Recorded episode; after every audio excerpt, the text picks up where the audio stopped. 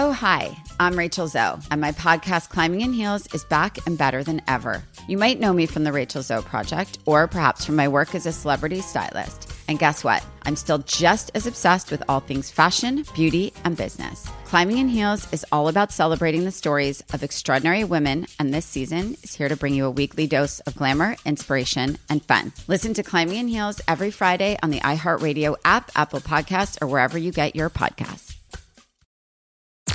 I'm Tamika D. Mallory. And it's your boy, my son, the General. And we are your host of TMI. And catch us every Wednesday on the Black Effect Network, breaking down social and civil rights issues, pop culture, and politics in hopes of pushing our culture forward to make the world a better place for generations to come. Listen to TMI on the Black Effect Podcast Network, iHeartRadio app, Apple Podcasts, or wherever you get your podcasts. That's right.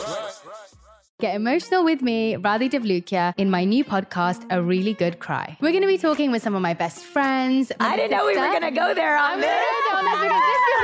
People that I admire. When we say listen to your body, really tune into exactly. what's going on. Authors of books that have changed my life. Now you're talking about sympathy, which is different than empathy, yeah. right? Never forget, it's okay to cry as long as you make it a really good one. Listen to A Really Good Cry with Radhi Devlukia on the iHeartRadio app. Apple Podcasts, or wherever you get your podcasts. Welcome back to Movie Mike's Movie Podcast. I am Movie Mike on Twitter and Instagram at Mike Distro. I am joined this week by my fiance, Kelsey. Welcome to the podcast. Thank you. This week, we're going to be talking about A list actors for some reason you can't stand to watch in movies. Was pretty surprised about the response I got on Twitter when I put this question out. So, we're going to go through the top 10 actors that people mentioned. Also, going to get into an interview with the directors and writer of Just Friends, which I feel is an underrated Christmas movie. And then we'll give a joint review of Tenet, which is now available on digital and DVD and all that kind of stuff. So we finally got to watch that movie. We'll give our opinions on that.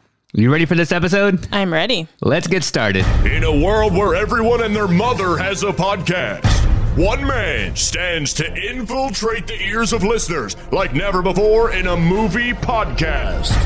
A man with so much movie knowledge, he's basically like a walking IMDb with glasses. From the Nashville Podcast Network, this is Movie Mike's Movie Podcast. All right, so what we're going to do is go through all the responses that we got for an actor you can't stand to watch in a movie. Now, I didn't want this segment to be overly negative of like just bashing certain actors for a certain reason. But when it comes to movies, it's an entertainment thing. So I feel like you can have an opinion on who you want to watch, who you like to watch because it's entertainment. I don't feel like we're attacking anybody's character or telling anybody that these are like awful people in any way. I just think when you consume a movie, there's some reason that you just can't stand somebody. You can't watch them. It's not enjoyable to watch them. So I put that question out on Twitter of just somebody you can't stand to watch in a movie and was surprised that there's like 200 responses to this tweet. It's a lot of responses. So what I did is I went through and found the top 10 that had the most votes, put them all in, together in a list.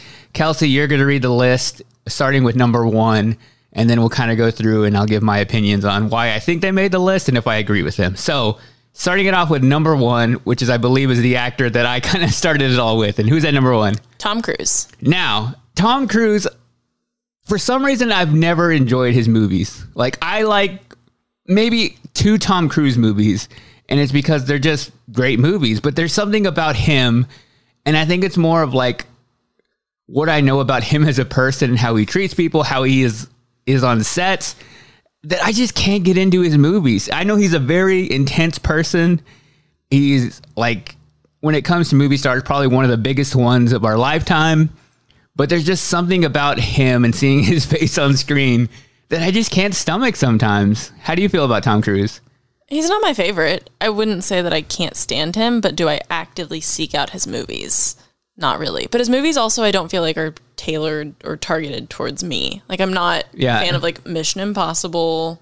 What else has he been blanking? Top Gun. Like a lot of like early movies is what I'm into. Like Rain Man, great movie. Top Gun, I like it. I was excited to see the new one just because, again, how passionate he is about doing movies. But he does get a little annoying sometimes when I feel like he wants to make it known that he does like all these crazy steps to go to doing his own stunts and stuff like that.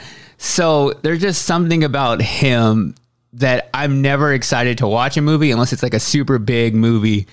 I probably won't see. I feel like when he jumped on the couch on Oprah, that was kind of the downhill. That was point. the end of it. Yeah. yeah. I mean, he had great movies early in his career. I felt like maybe around 2005 was where I was like, okay, I'm, I'm just, I can't watch him anymore. So I put that one out the very beginning of the list and I agree with it. So again, I just don't like Tom Cruise. Who came in at number two? This one surprised me. Will Ferrell. Yeah, that surprised me too. And I think I know why. I think people find him not as funny anymore. So the crazy thing about Will Ferrell is he wasn't really a leading man until like 2003 when Elf came out. Like he hadn't done a major successful movie where he was the main person.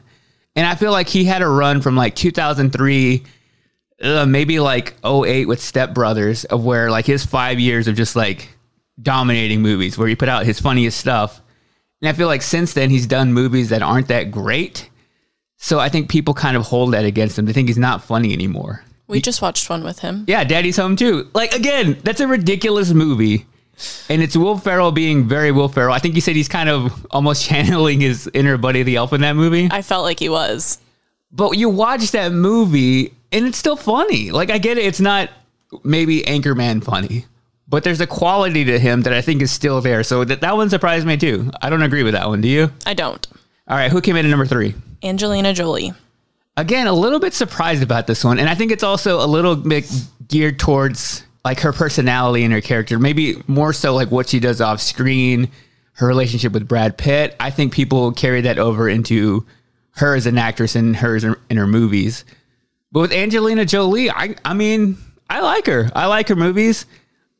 Uh, she hasn't really been in anything recently that I was I, could. say what's she been in? she's kind of, you know, Maleficent. Yeah, That was a good one. She's done that, but I feel like she's kind of stepped away from being that top level actress that she was. Because I mean, at a certain point, she was like the number one actress, Yeah. and I feel like she's kind of taken a step back from that. But yeah, I, I don't agree with that one either. Who came in at number four? Nicolas Cage. And I understand this one. Nicolas Cage, he's a weird guy. And his movies, I would say, are hit or miss. And I think some people would just think he's not a great actor. So they probably wouldn't want to watch him in anything. And he does a lot of bad movies. But he also does some movies that are just so very Nicolas Cage that I enjoy a good Nicolas Cage movie. But again, I think it's also he's just such a weird person that you could find maybe just his face annoying sometimes. What do you think about him? I would agree. Um, I feel like the last good Nicolas Cage movie I saw was that one with um, Téa Leoni, uh, The Family Man, back in like 2002. Okay. I think that was probably the last like Nicolas Cage movie that I enjoyed. Yeah, I, I mean, I think he's all right. I could see him being on this list. I'm not against it, but I would say I'm a Nicolas Cage, give him a chance type person. I will. I won't. If he's in something, I'm not all in. He's not one of those actors. But if the premise is interesting, it looks like it would be a good movie. I'll give him a shot. So I can see why he made the list, though. Who's at number five? Clint Eastwood. Yeah. I saw these votes and I was like, I don't get it. Like, what about him is unappealing? I guess maybe that he's older now. He seems kind of like a crankier guy. I maybe feel like his last few movies haven't done as well. Yeah. But I don't think that that. Yeah, I just don't get it. I love Clint Eastwood. well, he has gone more into directing now and putting out movies where, you know, it's stuff he's passionate about. So I don't really agree with this one. I think he's still a great actor, still doing it at his age. Um, but maybe it's kind of that personality he has behind him now that he's kind of the cranky old guy and people don't really like him anymore. So I think that's probably why he made the list. But was surprised at the votes that came in for Clint Eastwood, who came in at number six. This one really surprised me. Julia Roberts. Okay. I get this one, and she's one of mine too. Yeah. There's something about Julia Roberts that I find like she's not super authentic. And I kind of feel like I can feel it on screen when she just feels like such a big movie star that her performances aren't really as warm as they used to be. Do you ever get that feeling from her? I don't. I love Julia Roberts. Erin Brockovich is one of my favorite movies. I again, I feel like earlier in her career, really great movies, but I feel like since then, there's just nothing that I would like, man, I want to watch a Julia Roberts movie. It's just something about her. I mean, at one point she was America's sweetheart, the person like everybody loved. And I feel that's kind of diminished over time. So I kind of get that one. I'm kind of with it almost on the Tom Cruise level Really? of not being able to watch a Julia Roberts movie. Yeah. Interesting. I'm trying to think of what she's done. I think her last really big one was what? Eat, Pray, Love, Her biggest one probably recently. Yeah. which was a while ago Yeah. still. So I'm kind of on that same level with her. I don't know. I just feel like something about her off screen too just kind of gets me to not want to watch her movies. So I agree with that one. Okay. Coming in at number eight, Seven. seven. This one I can kind of see. Ben Affleck. Yeah, I get it. He came from putting out really bad movies. He really made people mad when he did Batman versus Superman and became Batman. Rightfully so. Yeah, but I kind of feel like Argo and his recent, even in, in the way back, like he has kind of a I don't care mentality, is what I like about Ben Affleck. And even when that movie came out this year, I was excited to see it because I like that he's kind of so disgruntled and just so kind of like, eh, I am who I am. He like smokes on set. He just seems like a regular dude and a person that I would actually, hey, maybe hang out with off screen. Like he seems like a like he would be a nice guy. Maybe he's not the most perfect human in the world. He's had some troubles. He's been to rehab. He went through a divorce. He's dating. They're not engaged, are they? No, I think they're just dating. And I don't know. I feel like he gets criticized a lot of like there not being much to him, but I feel like he does what he does relatively well, and I enjoy him. So I mean, I like him. I think I think the Batman versus Superman is where it went a little yeah, downhill. I felt like that was a little too big of a role to take on. I just feel like he wasn't set up to be a good Batman. Like No. nothing about that movie was entirely his fault. There was a lot of things wrong with that movie aside from his performance as Batman being a little bit unbelievable as Batman. I yes, maybe, but there was a lot more things wrong with that. I think he got a little bit more criticism than he deserved on that one. Coming in at number 8. This one I can see, and this actor has taken some heat this year. Chris Pratt. Okay, I didn't even consider this until this year. And yeah, when that whole thing came out this year of like the worst Chris's, he was number one. That was rough. And the crazy thing about Chris Pratt is he kind of came from, you know, being the funny, big, lovable guy in Parks and Rec.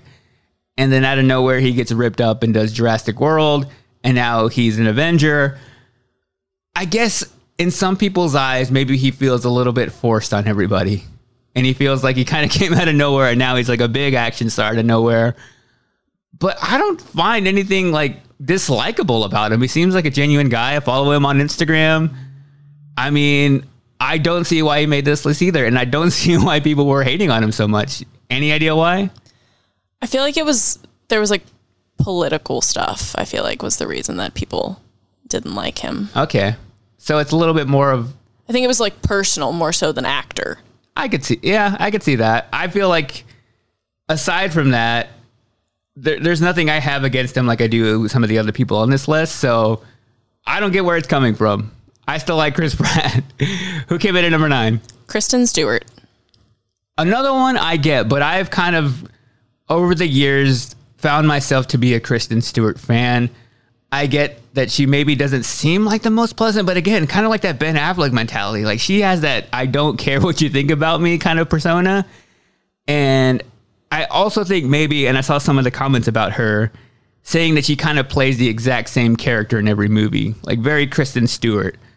And if you don't like her from that, you're not going to like the rest of her movie. So I think that's kind of where she fell onto this list. Would you agree? I would. And I kind of think what's your take on this? I feel like as actors like we should be judging them by their movie roles and not necessarily whether we like them. I don't feel like And they need to make yeah. us like them as a personal level. Nope. Like that's not their job. Just need to put out good movies. And I feel like also they probably don't put out everything about their lives because they're already in the spotlight. So Yeah. what we see isn't the full picture of who they are. That could be kind of the like persona of just like putting walls up. That's my thoughts. And the other thing, kind of going on that, what you said, is that just because they play maybe not so likable characters in their movies, you can't hold them against hold that against them in their personal life and what you think about them. Because I think something like like Sarah Jessica Parker, she has kind of what some would say are annoying roles where she plays annoying people in her movies. So I think people hold that against her of like, oh, she must not be a pleasant person. She must be annoying like that. So you can't hold their characters against them. And I think that's kind of what Kristen Stewart has too. Like, so yeah, unnecessary. And who came in at number 10? Rounding out the list is Ben Affleck's BFF, Matt Damon. Matt Damon, another one can't stand. I don't know why. Like, there's, and even with Matt Damon, I can't name one movie where I was like, that was a great movie that I enjoyed him in. I've never liked any Matt Damon movie from The Martian, anything that he's done. And I just kind of find him, I don't know, like, there's nothing about him appealing that, would, that would make me want to watch him. And if he's in a movie, I'm like, I'm, I'm not interested. I think the only thing that I thought he was okay in was Ford v Ferrari. Yeah. Like he had a not a pretty significant part in that movie, and that was like the only time I watched him that I was like, okay, he's all right. What about like Good Will Hunting? Nah. like did not take you long to answer. No, there's something about Matt Damon that I feel like he's I don't know, very vanilla. Hmm. There's nothing significant about him. There's nothing super great another kind of actor I feel is a little bit forced on everybody. I feel like he's not as big anymore either. Like I feel like a lot of these are kind of like just like fallen from the spotlight. Like they're not who I would consider to be the most like yeah. A-list anymore.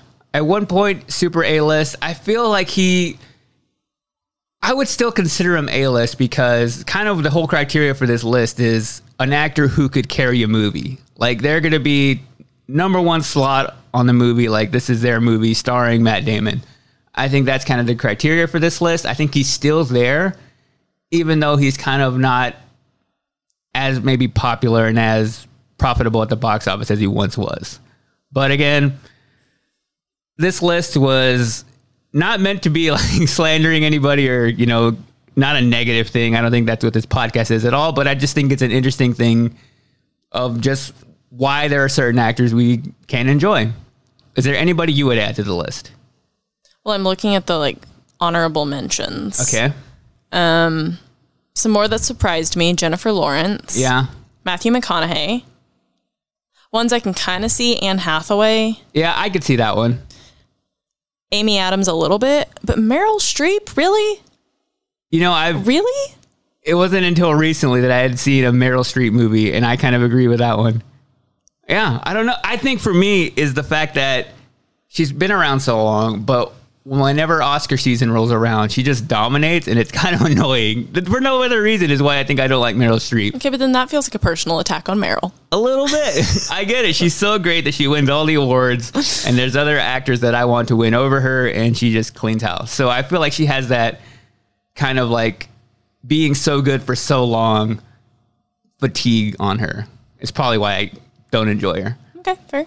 Well, that has been our segment on A-list actors you don't enjoy. If there's any you feel should have made the list, just tweet me at Mike Distro. Coming up next, we'll get into my interview with the writer and director of the movie Just Friends, starring Ryan Reynolds and Anna Faris, and we'll talk all about that movie next. Oh, hi, I'm Rachel Zoe, and I'm back for another season of my podcast, Climbing in Heels. You might know me from the Rachel Zoe Project, or perhaps from my work as a celebrity stylist. And guess what? I'm still just as fully obsessed with all things fashion, beauty, and business. My podcast, Climbing in Heels, is all about celebrating the stories of extraordinary women, and this season, we're taking things up a notch. I'll be talking to some incredible women across so many industries, from models and beauty industry stars to doctors, entrepreneurs, and TV personalities. Climbing in Heels is here to bring you a weekly dose of glamour, inspiration, and fun. Every week, listeners will be able to ask me any questions. I'm answering it all. My life is absolutely crazy with so much going on, and I'm so beyond excited to bring you along for the ride. Whether we're talking red carpet looks, current trends, or products I'm obsessed with, I'm here to be your fashion fairy godmother. Listen to Climbing in Heels every Friday on the iHeartRadio app, Apple Podcasts, or wherever you get your podcasts. The Therapy for Black Girls podcast is an NAACP and Webby Award winning podcast dedicated to all things mental health personal development, and all of the small decisions we can make to become the best possible versions of ourselves. Here, we have the conversations that help Black women decipher how their past inform who they are today and use that information to decide who they want to be moving forward. We chat about things like how to establish routines that center self care, what burnout looks and feels like, and defining what aspects of our lives are making us happy and what parts are holding us back. I'm your host, Dr. Joy Harden Bradford, a licensed psychologist in Atlanta, Georgia, and I can't wait for you to join the conversation every Wednesday. Listen to the Therapy for Black Girls podcast on the iHeartRadio app, Apple Podcasts, or wherever you get your podcasts. Take good care, and we'll see you there. Bring a little optimism into your life with The Bright Side, a new kind of daily podcast from Hello Sunshine, hosted by me, Danielle Robay, and me, Simone Boyce. Every weekday, we're bringing you conversations about culture, the latest trends, inspiration, and so much more. Thank you for taking the light, and you're going to shine it all over the world, and it makes me really happy. I never imagined that I would get the chance to carry this honor and help be a part of this legacy. Listen to The Bright Side on America's number one podcast network, iHeart. Open your free iHeart app and search The Bright All right, I want to talk about the movie now, Just Friends, which is celebrating its 15 year anniversary and is available now on digital. In my eyes, I would say a highly underrated Christmas romantic comedy and also a really great Christmas movie for people like me who maybe don't necessarily love Christmas movies. And I have the director now, Roger Kumble, and writer Adam Davis on the phone. How's it going, guys? Great. How could it not be with that introduction? yeah, that was great. Well, I'm excited to talk to you guys, first of all, because I feel like you guys made my life story in this movie because I was also an overweight guy in high school and in college, and I recently lost 100 pounds. And I kind of feel like this was speaking to me when I first saw this movie. So I kind of want to start at the beginning of where in the process of making this movie did you guys meet? Well, this is this is Adam Tex Davis. Uh, so you know, look, I didn't have the overweight thing, losing weight you know, I didn't have that angle of it happen in real life, but I did have a two year just friends relationship uh, where I thought I was going to eventually win her over and she would dump her boyfriend and, and date me. And it didn't happen. And I remember, you know, a couple of years later, I'm sitting down to write a screenplay and, you know, I'm trying to think of an idea that, you know, could be relatable. And I write, you know, the first draft of Just Friends and I send it to my manager and he says, uh, is this about me and my, you know, my relationship with this girl, other girl? And I was like, no, why would I write about you? But I was like, okay, that's good. And then he flipped it over to somebody at New Line Cinema and, and they were like, is this about me? And it was like, oh my God, like, I think we have struck that, that relatable gold uh, that, you know, and, you know, most people can, can, you know, can relate to that. Uh, so that's that was the genesis of the, of the script. And then, you know, over the course of, you know, many years, uh, you know, we went back and forth. Like, it, should it be a guy who's not that good looking going after a girl that's out of his league? Should it be a guy who starts out, you know, uh, overweight and, and slubby and then loses the weight, but then reverse? You know, so uh, you know, a lot of that depended on the casting as well. But uh, the core of you know just making a movie about a just friends relationship, you know, that was based, uh, unfortunately, on something I I had the joy of experiencing myself. And was it written as a Christmas movie from the very beginning? It became Christmassy pretty early on. Like we needed a reason for them to come back, to, for him to be back in his hometown.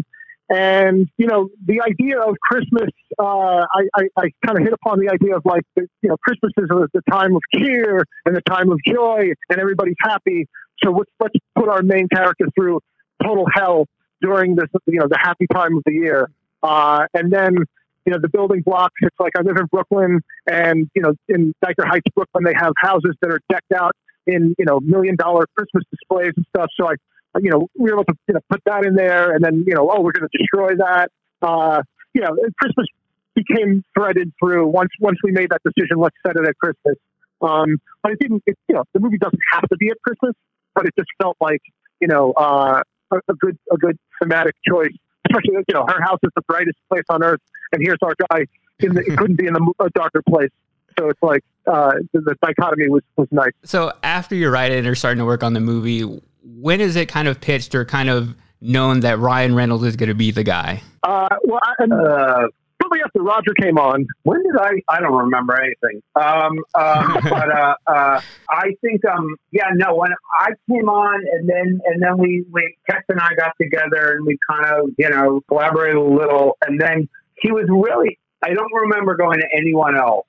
Um, and one of the great things about this movie was we had Chris Bender and Jake Weiner were the producers, and Richard Brenner and Toby Emmerich were at the studio, and we're all kind of the same age. We were like, a lot of times, uh, a lot of times when you make a movie at the studio, they're like, here are the actors that get a green lit, and none of them are funny. Mm-hmm. Uh, and, and they were like, we knew that Ryan Reynolds was like somebody who was going to pop, you know, like Yeah. that the guy was kind of brilliant. Uh, but besides Van Wilder hadn't had like a big hit. And, uh, they were like, you know, we'll make the movie for this much and you could go make it with Ryan. And then we were like, done. So we got him on board. And then, um, you know, it was amazing from then on because, I mean, the guy's a genius. So it makes it easy. And I was rewatching the movie last night, and I kind of forgot just how great a chemistry all the actors it had in it. Um, not just Ryan Reynolds, but Amy Smart and Anna Faris. How much of what we see in the movie was actually written in the script, and was there anything that just kind of came improv while you were filming? most of I will say most of it Tex wrote. Like what I read, Tex wrote. You know, all the characters, everything. And then you know, because it's a comedy, and you kind of want to have that you know openness. We we really took a best idea wins, and that was not only with the writing but with the directing. Tex and I got along like gangbusters. So when when we had the actors, we were we were literally we were up in Saskatchewan. It was negative 40. They couldn't land planes. I'm not kidding. Um, so no one came to visit us. um, so we, We were quarantined. together- We were quarantined before it was Yeah. fashionable. Yeah, before it was cool. Exactly, exactly. And we would get together and we just kind of like read the script and just kind of like work beat workshop the scenes. You know, I mean, there were Tex's scenes, but you know, we just try to kind of top it, and, and that's what what made the I think what makes the film stand out was was that kind of process, that kind of experience. Neither Tex and I were precious about about the creative aspect, and we were just like we just wanted to make the funniest movie possible. the beauty of also having like amazing actors like Ryan and Amy and Anna and Chris Marquette, and Chris Klein, Julie Hagerty, like Stephen Root. Like these people are, are some of the best ad libbers in the world. So, you know, you shoot two or three takes and then let them have one and they're going to come up with gold. So I feel like I built the house and then everybody else helped, you know, put the furniture in. Texas being too kind, I'm going to push back. what what makes it great is having a writer on set who's a great collaborator, who's laughing at the monitor if somebody has another idea, and it's not like that's not what I wrote. Oh. that kind of brings me to my next question. When you're making a comedy like this and you guys are both on set, how do you reassure yourself that something is still funny when you're doing it, you know, take after take? Do you like start to question yourself like, man, are we actually making something funny here? Uh, you stressy. Um, you, you you you hope for the best. Tex and I, I, I would look. You always kind of exude confidence as a director because they're giving you so much money. So, um, but I would take Tex aside and I go, "Is this funny?" um, you know, like we would rely on each other just to like kind of uh, because we understood the music of comedy. It was important to us. So, but there were times where we were really kind of like, again, like we would do things that it, we would never put like she eats a thing of toothpaste and has like um, bandages wrapped around her head with blueberry. You know, like you would get development notes from a studio back saying this doesn't track and this makes no sense. and it's just like I don't know why it's funny. It probably won't be on the written page as funny, but Tex and I think it's funny. It was almost kind of like it wasn't so much as improv is like we we had like a, a hidden script in our heads, or we would talk about as well. That that also Ryan and the actors were on board with. But you know that could have gone off the rails bad. You know because we were really trying to do certain scenes we were doing farce. There's a choreography to it, and it was a, a million pieces. But we also had a uh, I got to give props. Jeff Freeman was our editor, you know, so that that was very helpful in, in that aspect. Speaking of that toothpaste scene, uh, whose idea was it to use real toothpaste? I know. I think it was like a budget thing. Is all you had? I mean, I was like, somebody go out and buy a shit ton of crest. and was she also actually drinking like energy drinks to get into character? My guess would be yes. I don't remember, but um, uh, you If know, it's in a glass, you drink it. yeah. she, um, you know, she was fearless, and like we never knew, like, oh, this she's going to finally balk at something, and she never did. And what was so great is she had such a zest for life, Samantha, but she also had no filter, no awareness of people. She's a monster. She thought she was adorable. I love, like, you know, she thinks when she pretends she's a kitty, it's the cutest thing ever. you know, and she was always going, wow.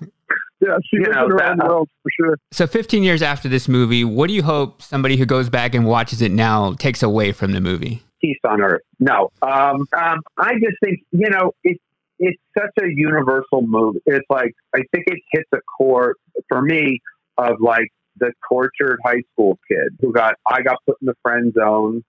That's what I connected to me about Tex's Script, and um, we just made a balls to the wall funny movie with heart. And I think that's why it wasn't like we were we were smart enough to know like we're just not going to just make laughs and have nothing underneath it nothing, you know, no emotional core. Because those movies don't really last. But hitting that, some of those ideas that Tex wrote, it, it kind of, it's just universal and it's timeless. People get put in the friend zone. Yeah. It Doesn't matter if you're in 2005 or 2020. Yeah, I think that's why it resonated so much with me because even after I did lose the weight, I still couldn't get out of the friend zone. Like I still had trouble getting girls after that. But um, it was You're always gonna, you'll always be fat to me, Chris. Right. Right. I mean, look, to, to me, like the, the, the key is like if, if one couple that's like friends can watch the movie and then like the guy can admit or the girl can admit, like, look, that movie, that that's how I feel about you, and and it, it turned into an actual relationship. Like that was always the that would be the holy grail. And I I know of a couple that did become a couple because of the movie, and they uh, they knew a friend of mine, and he connected me with them, and you know they were like, thank you for writing. Like we are a couple now because of the movie. And like to me, that was like, oh my god, like you know, I've just done something great. A true success story. Uh, yeah, it can really happen to you. Well, there we go. Appreciate the time, guys. Just Friends, 15 years out now. you. Available now on digital. Everybody go check it out and laugh again. And thanks, guys, for talking. You got it. Thank, you, Mike. Bye. All right, let's get into a movie review now, talking about Tenet, which is now available on Blu ray and on demand. And I'll say before you would get into this, the only way to watch it is that's it. You can buy the Blu ray, which is 20 plus bucks, or you can rent it for 20 bucks on Amazon. And this is a movie I wanted to see in theaters and was surprised it actually came out in theaters, but I wasn't going to the movie theater. So it came out and I saw the reviews. It was very mixed from people saying it was great, from people saying it was confusing, from people saying it was too long, from people saying that Christopher Nolan should have waited to put this out later.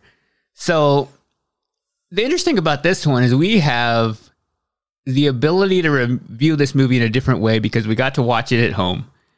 And I think that kind of gave it a bit of a different of experience because with Christopher Nolan, if you don't know, he's the guy who wrote and directed a bunch of other movies like Dunkirk, the Dark Knight trilogy, Inception, Interstellar. So he's known for making very big movies. Sometimes confusing is kind of his thing. And people are saying this is his most confusing film yet.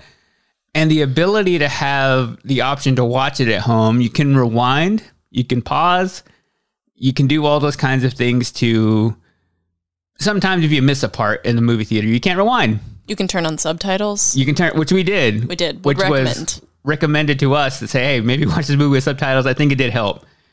Because I would say this movie is a little bit confusing. And I feel we have different reviews because you kind of watched it and were confused and were a little bit defeated by it, right? I was. I zoned out pretty early on because it just got too confusing. So I'm watching this movie and I feel like a little bit in the beginning, I had to want to enjoy the movie. And it was set up to where, first of all, the intro was great. It's a big, kind of what Christopher Nolan always does. It's a big opening scene, starts off with a bang. What is what I kind of loved about the Dark Knight movies. All those movies had a really big intro. So I had that and I was like, all right, we're in. This is already intense. But from there, it just gets kind of confusing why certain things are happening. And I get the overall plot of the movie. I don't think that was confusing at all. It's basically a secret agent joins an organization called Tenet, and he's trying to save the world. He's trying to stop World War III. And what he discovers is this kind of technology to where things happen in reverse. So like he goes to like the shooting range and there's bullets like already in this target and they show him the technology of like how the bullet comes back into the gun.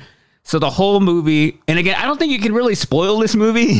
It's almost so out there with the plot and there's not really anything you can reveal that would ruin the movie experience for you because you almost just have to watch it to understand it even if you watch it, even if you watch it. it. I've and I've said this before on here. I'm not always the type that wants to watch a movie to have to like pay attention and keep up with what's going on. Mhm. That's not usually why I watch a movie. And this was one of those that you have to just like completely pay attention. You have, yeah, you have to pay attention. You have to watch each scene, and even as closely as you watch, sometimes it's hard to know exactly what is happening and why. But what does kind of go down is they're trying to save the world, and then they have this reverse technology. So it's kind of them going through all the action forwards, and then they kind of in the middle start going backwards to all the things that already happened. And then he's just trying to stop this evil Russian guy. So I think the plot line alone, that's pretty much it. Them trying to save the world. But where it kind of gets confusing is with all the time travel stuff and when they try to explain it in the movie of what's exactly going on with that. Which time travel is a tough thing to portray in a movie because it doesn't exist to our knowledge. and again, on this podcast, I say the most hate, well, not hate, but criticism I get is when I t- go on my time travel and rules kind of rants, which I love. I love time travel. Time travel. I love time travel, and I love it in movies. But even for me, this one was like, like, what? What exactly is happening?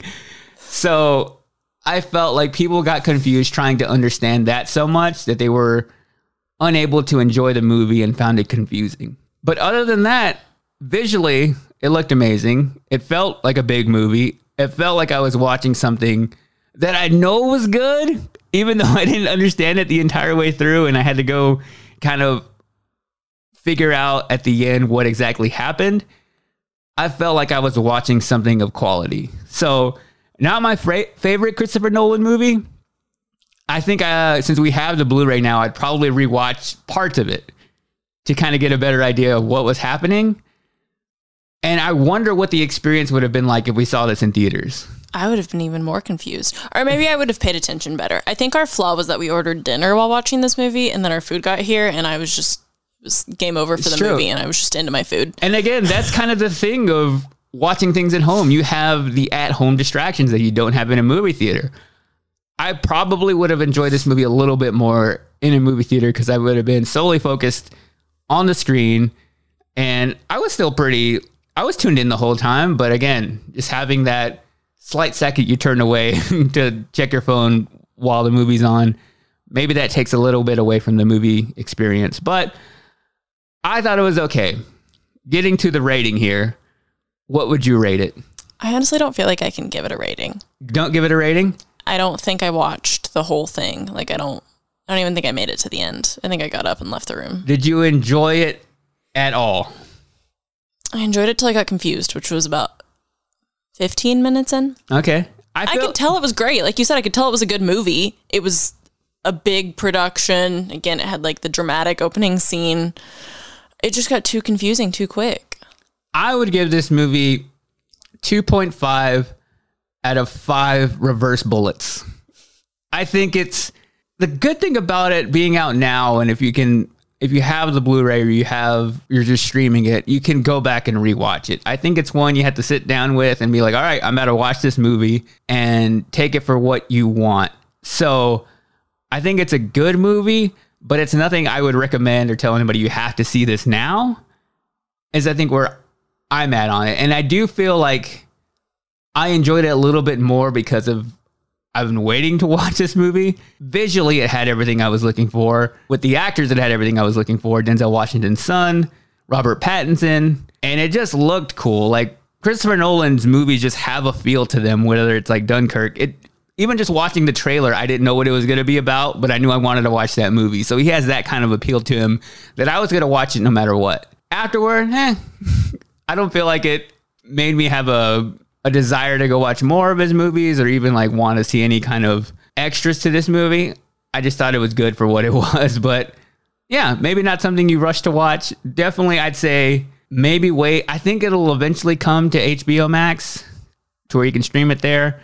But um, nothing you have to go see right now. I wouldn't recommend spending twenty dollars on it. That's yeah, take. twenty bucks is that's it's a high price for it. Maybe you get it in your stocking and then you watch it then.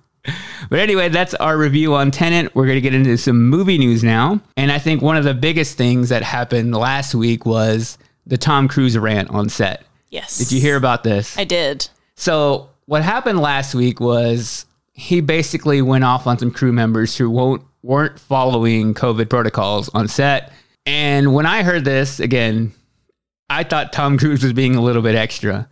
And the news story I saw just come out recently was Leah Remini said that she thinks the whole thing was staged. That she thinks that it's all kind of like Tom Cruise trying to be like basically the ambassador for like movies, being like he's doing such great work to do to keep movies going and to do all these things that she thought the whole thing was staged. If you haven't heard it, here's a clip of Tom Cruise flipping out on set. on the phone with every studio at night. I don't ever want to see it again, ever. And if you don't do it, you're fired. And I see you do it again, you're gone. And anyone on this crew does it. That's it. And you too. And you too. And you.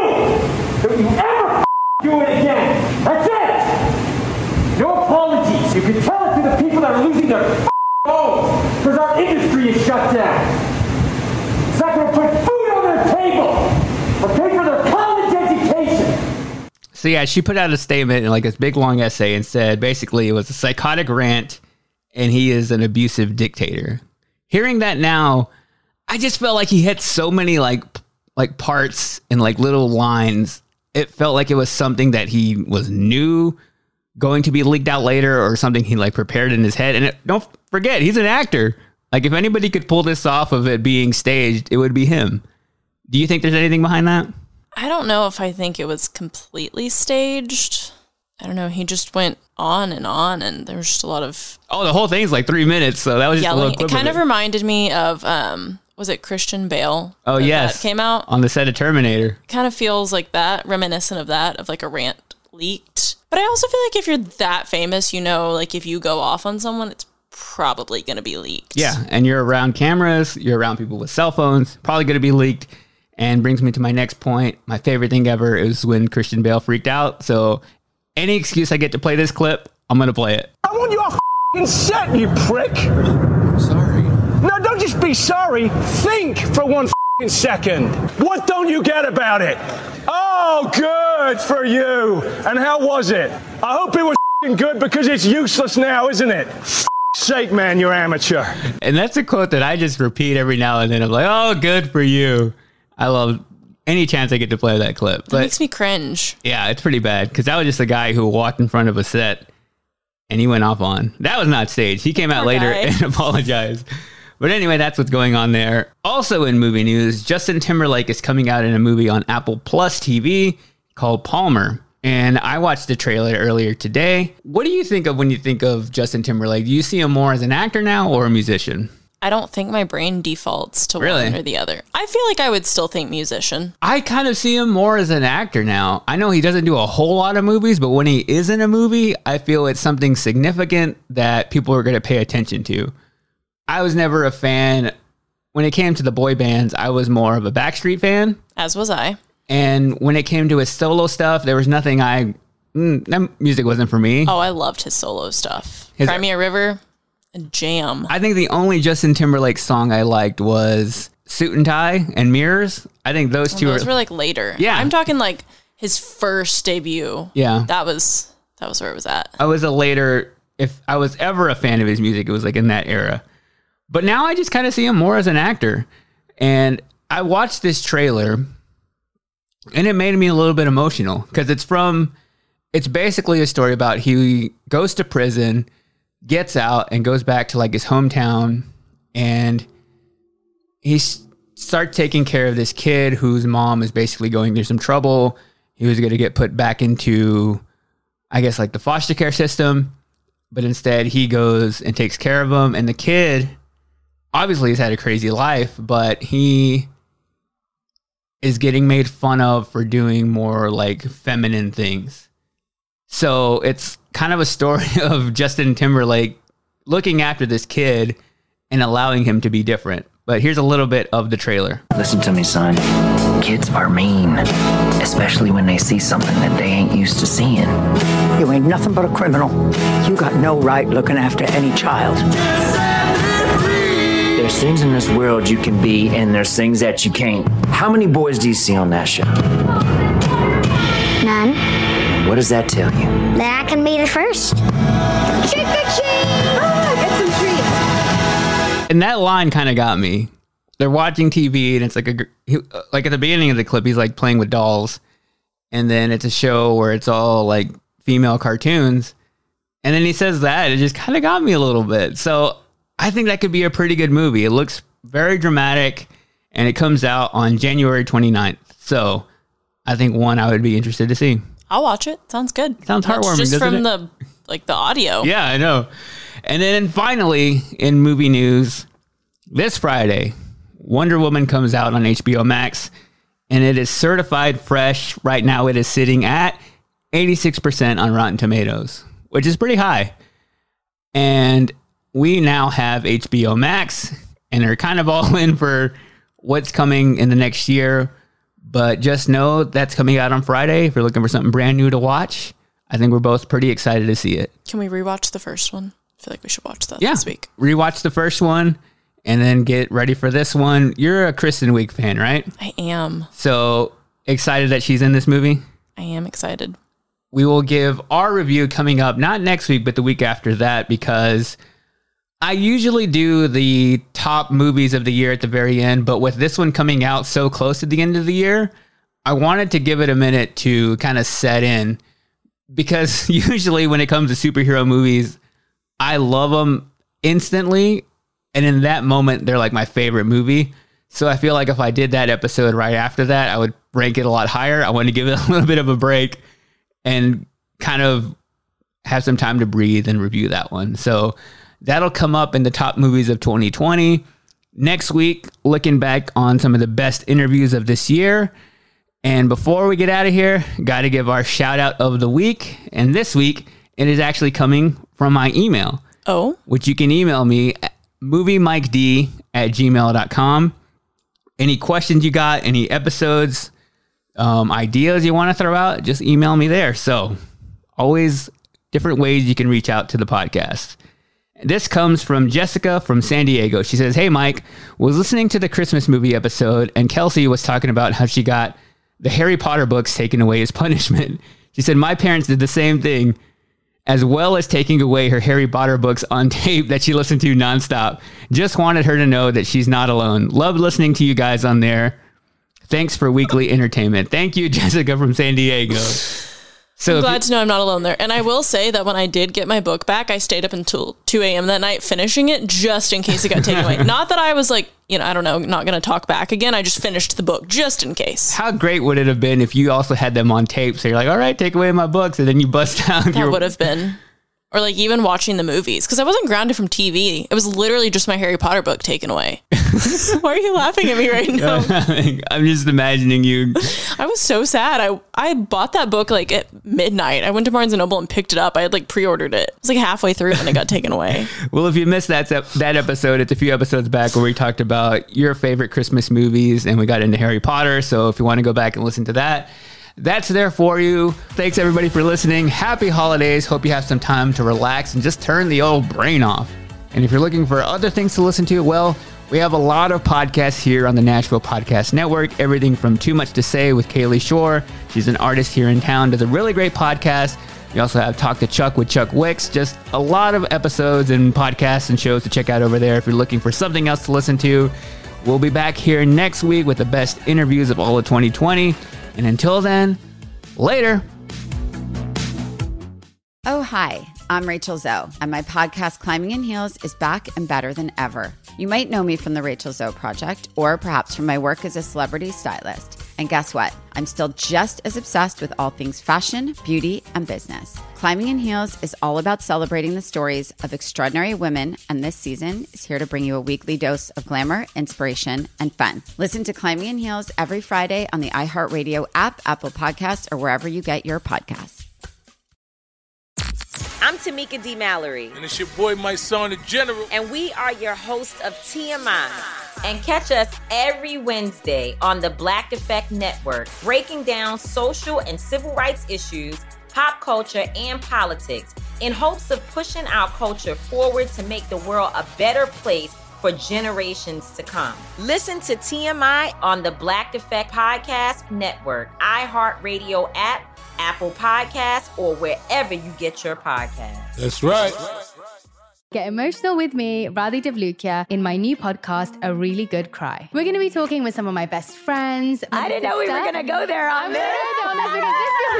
People that I admire. When we say listen to your body, really tune into Exactly. what's going on. Authors of books that have changed my life. Now you're talking about sympathy, which is different than empathy, Yeah. right? Never forget, it's okay to cry as long as you make it a really good one. Listen to A Really Good Cry with Radhi Devlukia on the iHeartRadio app, Apple Podcasts, or wherever you get your podcasts.